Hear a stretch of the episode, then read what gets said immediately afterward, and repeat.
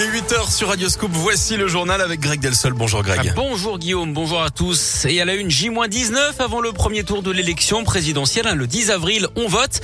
Radioscope vous présente depuis plusieurs jours les candidats en lice pour ce scrutin, mais aussi des électeurs qui ont décidé ou non d'ailleurs d'aller voter. Après Philippe, le danseur, Sophie l'enseignante, Nasser le demandeur d'emploi.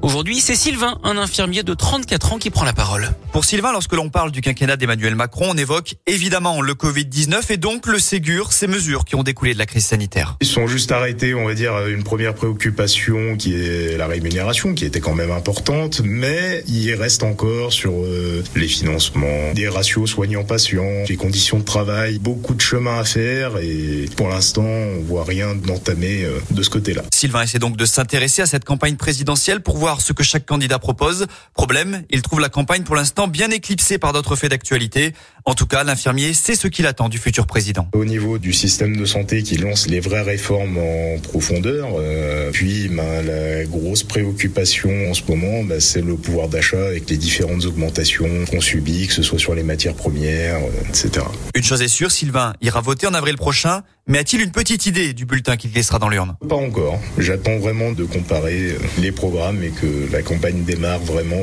pour me positionner. Sylvain aimerait également qu'à l'avenir, le vote blanc soit reconnu, ce qui permettrait de lutter selon lui contre l'abstention. Et la campagne continue. Alain, hier soir, Jean Castex était au 20h de TF1. Le Premier ministre a donné les contours des mesures à l'étude si Emmanuel Macron était réélu à la présidentielle avec de nouvelles aides plus ciblées après le 31 juillet pour ceux qui roulent beaucoup pour euh, travailler et ceux dont le pouvoir d'achat est bas. En attendant, je vous rappelle la remise de 15 centimes par litre de carburant à partir du 1er avril. Les Dalton refont parler d'eux. Le collectif de rappeurs lyonnais a tiré des billes de peinture au paintball sur un bâtiment administratif de la préfecture hier soir à Lyon. C'était pour fêter la sortie de prison de leur leader. Ils pensaient viser le logement du préfet Pascal Mayos. Ils l'ont d'ailleurs expliqué dans une vidéo. Sauf que d'après le progrès, ils se sont trompés de cible. Ils ont aspergé un bâtiment abritant les services finances et ressources humaines. En février dernier déjà, ils avaient euh, jeté une bombe à eau au visage du maire du 8e arrondissement. Les suites du tir au fusil de chasse dans le 8e arrondissement de Lyon justement dimanche après-midi. Une balle perdue avait terminé dans la appartement d'une femme qui n'avait pas été blessée, avenue des Frères Lumière. D'après le programme, un jeune homme de 18 ans SDF a été présenté au parquet hier. Une information judiciaire doit être ouverte pour établir les circonstances de ce tir. L'arme de chasse, elle, avait été saisie.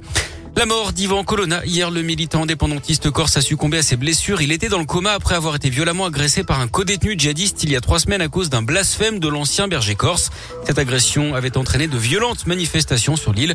Ivan Colonna, qui avait été, qui avait été condamné à perpétuité pour l'assassinat du préfet Rignac, c'était en 1998.